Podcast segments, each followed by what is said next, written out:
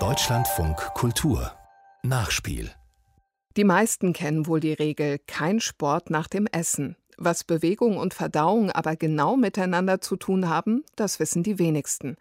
Die große Frage ist, wie ernähre ich mich richtig, wenn ich sportlich aktiv bin? Und gibt es sogar Bewegungsarten, die sich heilend auf den Verdauungsapparat auswirken? Nicht unwichtig, denn 69 Prozent aller Menschen in Deutschland leiden unter Magen-Darm-Beschwerden. Nicht mit vollem Bauch, wie Sport und Bewegung auch die Verdauung in Schwung bringen. Ein Nachspiel von Peter Kolakowski.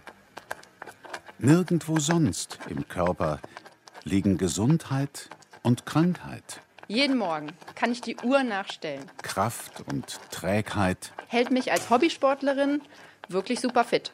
Wohlgefühl und Ekel. Das kann dann auch alles gefährlich sein, wenn man jetzt große Mengen von unknown shit so nah beieinander. Wir wissen, dass Emotionen sofort auf den Magen und den Darm schlagen. Wie in unserer Verdauung. Aber wenn man den Darm eben gar nicht beachtet und ihm auch nicht, weil das kann man schon auf eine Art zuhört, was er einem so reportet, wenn man irgendwas gegessen oder gemacht hat, die tut dem Darm gut. So, fertig. Mein Frühstücksbrei ein wunderbares Lebensmittel, was tatsächlich einen guten Eiweißgehalt hat. Es enthält Ballaststoffe, es ist leicht verdaulich. Sprich, wir haben es hier mit Haferflocken zu tun und es ist ein wunderbares Sportlerlebensmittel. So Angela Clausen, Ernährungswissenschaftlerin und Referentin für Lebensmittel im Gesundheitsmarkt bei der Verbraucherzentrale NRW. Futter für den Ziegenbock ist die eigentliche mittelalterliche Bedeutung des Begriffs Hafer, der 2017 zur Arzneipflanze des Jahres gekürt wurde. Denn seit mindestens viereinhalbtausend Jahren macht er allerlei Getier, aber auch Menschen quick, lebendig, stark und gesund. Hafer enthält neben hochwertigen Aminosäuren für den Muskelaufbau günstige ungesättigte Fettsäuren, die besonders die Darmzellen mit Energie versorgen, Vitamine K und B, Mineralstoffe wie Eisen, Zink und Kupfer und nicht zuletzt Magnesium für die Muskelregeneration. Mehr noch. Der dem Hafer eigene Ballaststoff Hafer-Beta-Glucan erhöht die Konzentration an günstigen probiotischen Darmbakterien für eine bessere Verwertung von Nährstoffen, wirkt cholesterinsenkend und reguliert gleichzeitig den Zuckerabbau. Energie steht dem Körper gerade bei sportlicher Aktivität dadurch länger zur Verfügung. Und weil Hafer auch noch im Vergleich zu Weizen oder Roggen viermal mehr das schleimbildende Kohlenhydrat Lichenin enthält, schützt er Magen und Darm besonders gut. Wussten auch Hildegard von Bingen, Paracelsus oder Sebastian Kneipp zu schätzen. Hafer gilt seit der Antike als bewährtes Rezept gegen Kraftlosigkeit und Verdauungsbeschwerden, das unter anderem auch von Hippokrates verschrieben wurde. Denn, so der Mediziner, ein gesunder Darm ist die Wurzel aller Gesundheit. Unter den Getreidesorten ist Hafer damit unangefochten echtes Super- oder Powerfood für Hobby- wie Leistungssportler gleichermaßen. Attribute, mit denen allerdings auch andere Sportnahrungsmittel werben, darunter sogenannte Fitnessmüslis oder Eiweißriegel mit teilweise exotischen Inhaltsstoffen, großen Mengen an Zucker, vor allem Glucose-Fructose-Sirup und arzneimittelähnlich hochkonzentrierten Mineralien und Vitaminen. Zutaten, die den gesundheitlichen Nutzen, die körperliche Leistungsfähigkeit, die Verdauung und das Wohlbefinden mitunter erheblich beeinträchtigen können, warnt sogar das Bundesinstitut für Arzneimittel und Medizinprodukte. Ich würde es nicht essen, also passt da auf, ich nehme dann ein anderes Produkt. Wehrt der Verdauungsmediziner Professor Christian Trautwein ab.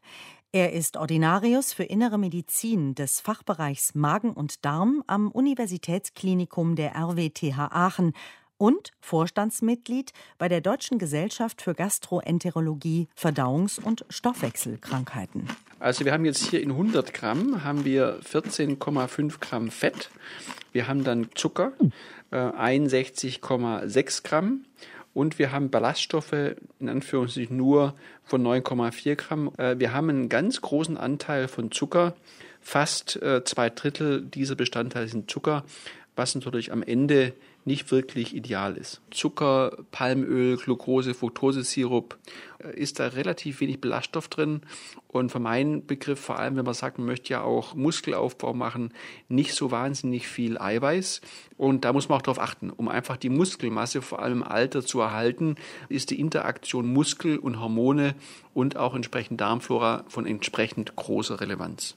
Allerdings, der aktuellen AOK-Ernährungskompetenzstudie zufolge, weiß mehr als die Hälfte der Bundesbürger gar nicht, was sie da eigentlich genau isst oder essen sollte.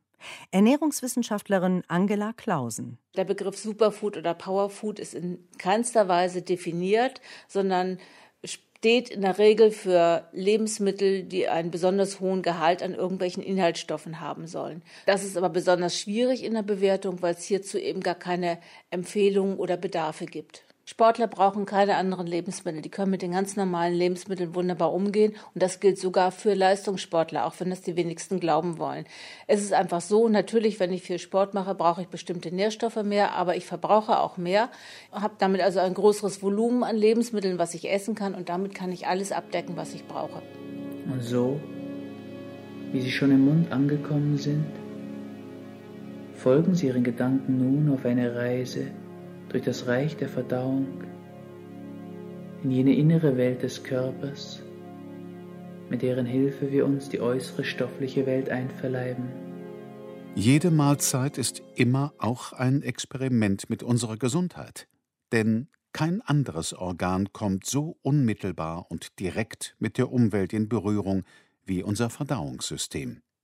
Auf insgesamt über 400 Quadratmetern. So groß wie ein Tennisplatz ist die Fläche, würde man den Darm mit seinen Darmzotten ganz auseinanderziehen. Wie beißen Sie ab? Wie beißen Sie zu? Oder kauen Sie nur wenig? Oder hastig? Kommt Ruhe oder Gier zum Ausdruck, wenn Sie sich Essen einverleiben? Es gibt einen Grund, wieso wir Zähne im Mund haben und nicht im Magen. Erklärt Professor Martin Storr, Gastroenterologe, Verdauungsmediziner und Internist in Starnberg. Unser Magen, unser Darm möchte Lebensmittel in kleinster Form, idealerweise in Breiform. Und das können wir gewährleisten, wenn wir gründlich kauen. Ich habe oft Menschen in der Sprechstunde, die davon berichten, dass sie unverdaute Nahrungsbestandteile in der Toilettenschüssel wiederfinden, ganze Maiskörner oder Bohnen. Und dann stellt sich die Frage, wurden diese Maiskörner eigentlich gekaut? Insgesamt 30.000 Tonnen Lebensmittel verzehrt und verdaut, mehr oder weniger gut, jeder Mensch im Laufe seines Lebens im Durchschnitt. Gesunde Ernährung hält daher gerade auch unser Verdauungssystem fit und beugt zudem der zweithäufigsten Krebsart, dem Darmkrebs, vor. Bereits beim Kauen, der erste Schritt in der Verdauungskette, entscheidet sich, wie Nährstoffe und Energie vom Darm verwertet werden. Gründliches, intensives, achtsames Kauen, wie es auch die Deutsche Gesellschaft für Ernährung in ihren aktuellen zehn Ernährungsregeln empfiehlt, schlägt neben ausreichender Bewegung und einer ausgewogenen, ballaststoffreichen, nicht zu energiereichen Vollwertkost und viel Flüssigkeit, aber mit wenig Zucker, Salz und ungesunden Fetten alle mehr oder weniger dubiosen Diäten und andere Schlankmacherprogramme die auch von dem berühmten Internisten und Gastroenterologen Ludwig Demling immer wieder aufs Korn genommen wurden. Sie dienen eigentlich nur dem Zweck, die Auflagen von Zeitungen, von Illustrierten zu steigern oder Einschaltquoten heraufzusetzen. Das sind Empfehlungen durch ganz einseitige Diät, zum Beispiel durch das Essen nur von Eiern schlank zu werden oder das rigorose Weglassen von Kohlenhydraten, und wenn man dann hinschaut, was da angeboten wird, nur Fleisch und Wurst und so weiter, dann schlägt man als Arzt die Hände über dem Kopf zusammen, dass so etwas gesund sein soll, aber es wird ernst genommen. Bei gründlich gekauter Nahrung erhöhen sich nämlich die Konzentrationen der Botenstoffe PYY und GLP1 deutlich. Sie signalisieren dem Gehirn, mein Bauch ist satt. In asiatischen Kulturen gilt der Bauch traditionell als Zentrum der körperlichen und geistigen Kraft. Und eins. Wer im Rahmen von Ganzkörpertraining auch seine Mitte, seinen Rumpfgürtel, Bauch, Hüft und untere Rückenmuskeln regelmäßig trainiert, regt damit gleichzeitig die Magen- und Darmmuskulatur und die Abgabe von Verdauungssäften an, fördert somit eine gesunde Verdauung.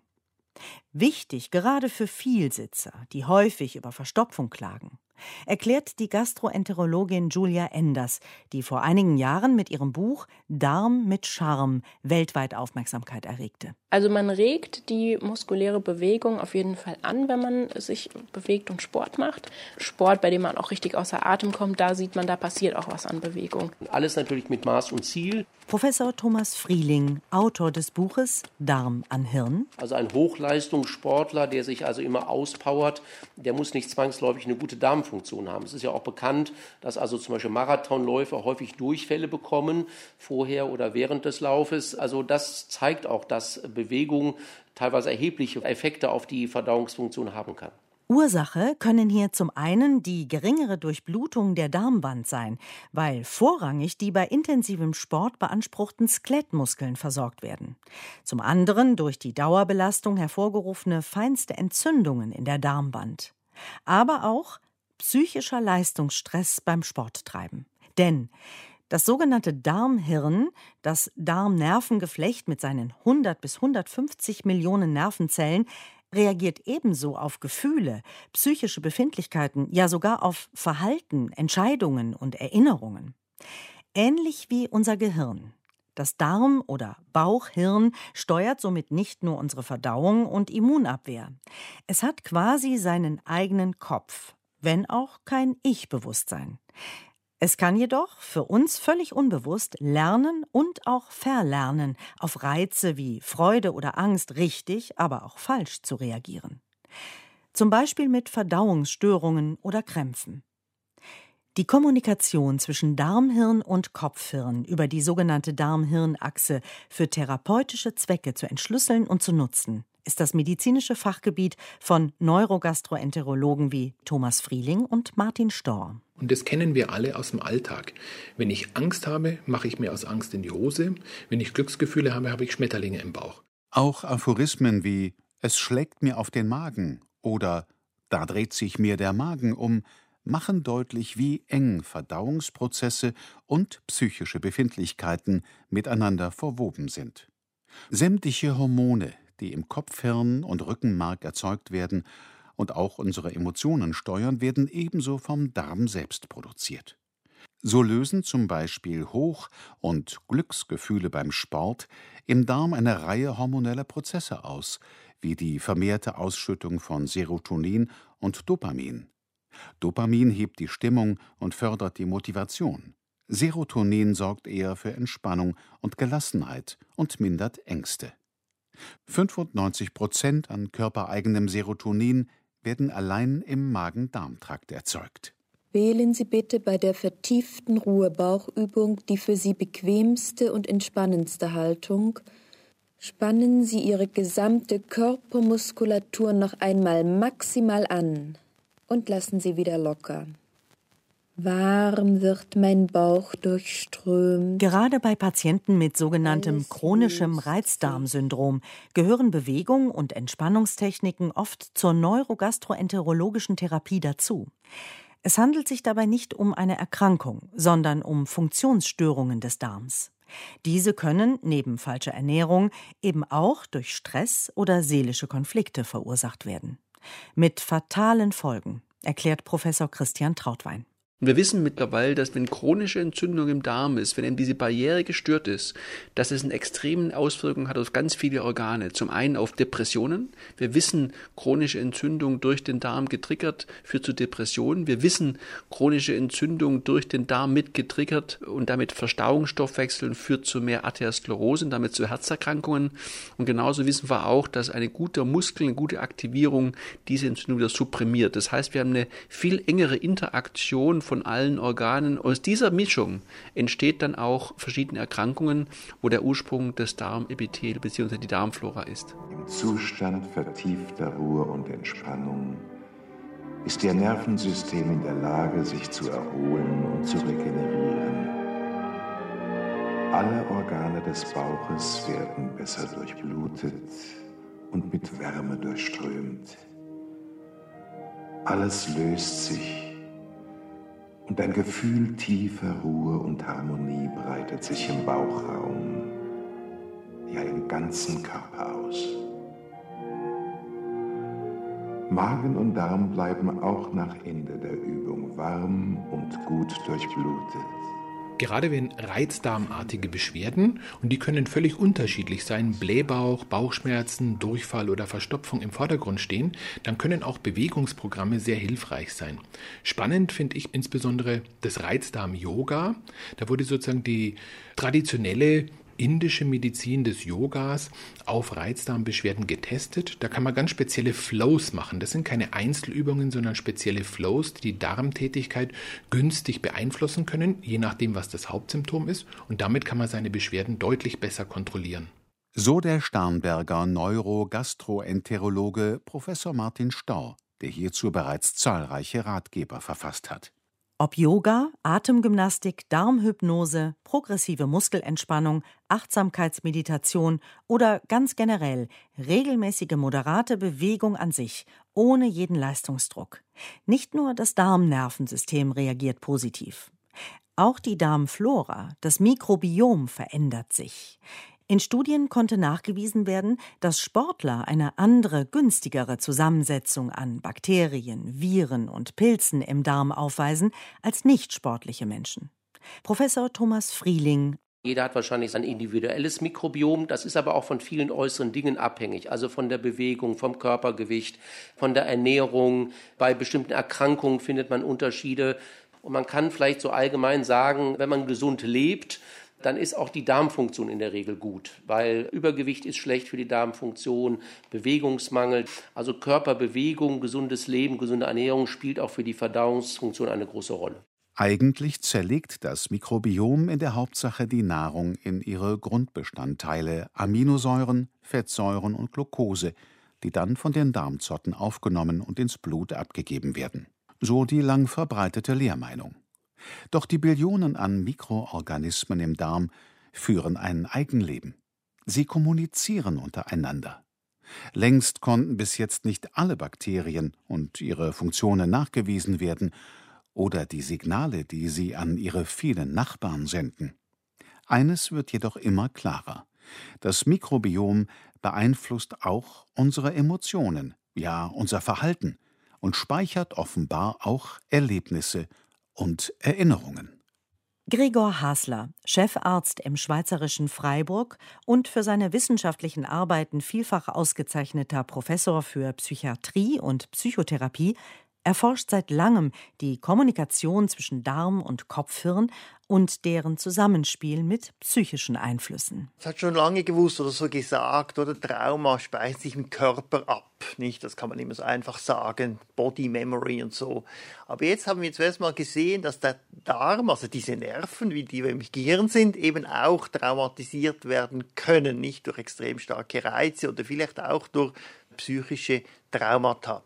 Nicht, was es genau heißt, wissen wir nicht, aber ich denke, es könnte schon heißen, dass wir auch den Darm wieder etwas auftrainieren. Leute, die sehr ängstlich sind, verzichten auf vieles, schränken das Nahrungsspektrum ein und im Rahmen einer Depressions- oder Traumatherapie schaue ich immer auf die Ernährung und schaue, ob man hier auch wieder Neues versuchen könnte für Dinge, die dramatisch erlebt wurden.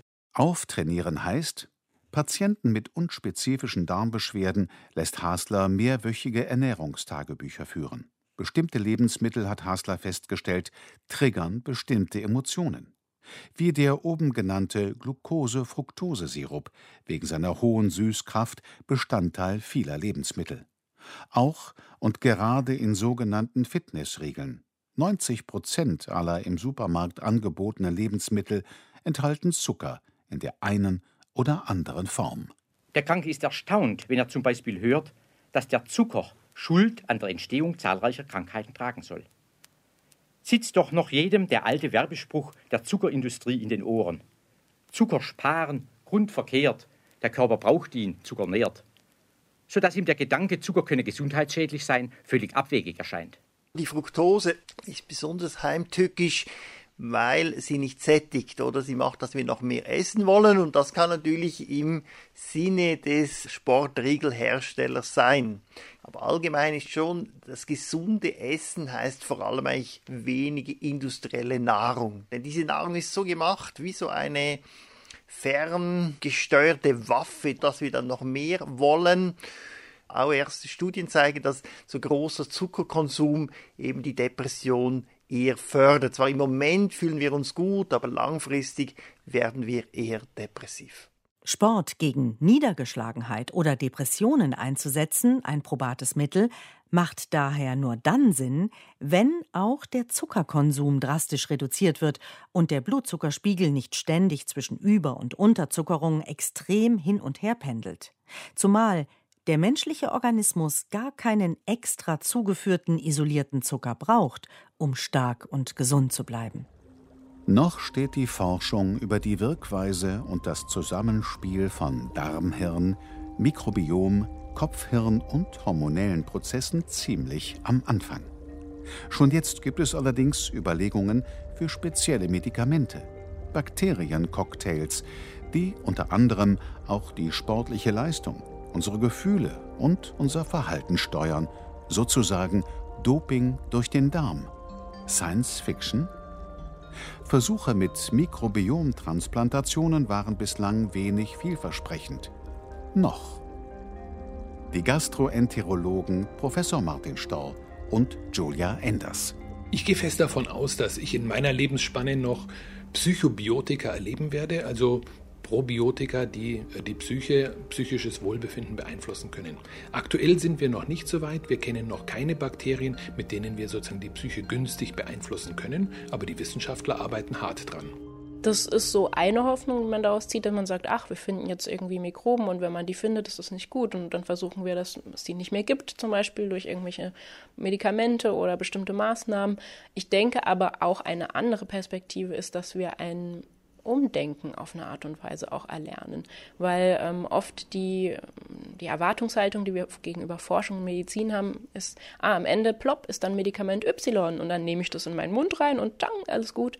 Ähm, was wir aber auch oft sehen aus den Mikrobiomstudien, ähm, die sich wirklich mit dem Thema auseinandersetzen, ist, am Ende kommt dann sowas raus wie, ja, wenn man eben mehr Ballaststoffe isst oder ja, wenn man mehr Sport macht oder wenn irgendwie das Bakterienverhältnis ausgeglichener ist. Also manchmal kommen Dinge raus, die wir eigentlich schon wissen. Es geht manchmal auch darum, das integrativer zu sehen und ähm, zu verstehen, okay, also was ich über mein ganzes Leben mit meiner Gesundheit, mit meinem Körper, mit dem Essen, was ich in mich reinstecke, was ich verzehre, äh, mit dem Stress, den ich mir zufüge, vielleicht auch ein Zusammenspiel aus den Hormonen, die ich im Blut habe, wenn ich bestimmte Gedanken habe und den Bakterien, die auch eine Wechselwirkung mit Hormonen haben können, ähm, ergeben. Also da denke ich, ist manchmal auch eine andere Perspektive oder auch eine Perspektive, die zum Beispiel sagt, nicht, ähm, wie mache ich was weg, was schädlich ist, sondern wie nehme ich mir gesunde Zustände als Vorbild und lerne die zu übernehmen oder die mit zu integrieren. Also da gibt es, glaube ich, mehrere Ebenen, auf denen dieses Wissen funktionieren kann. Einmal, dass man sagt, okay, vielleicht finden wir wirklich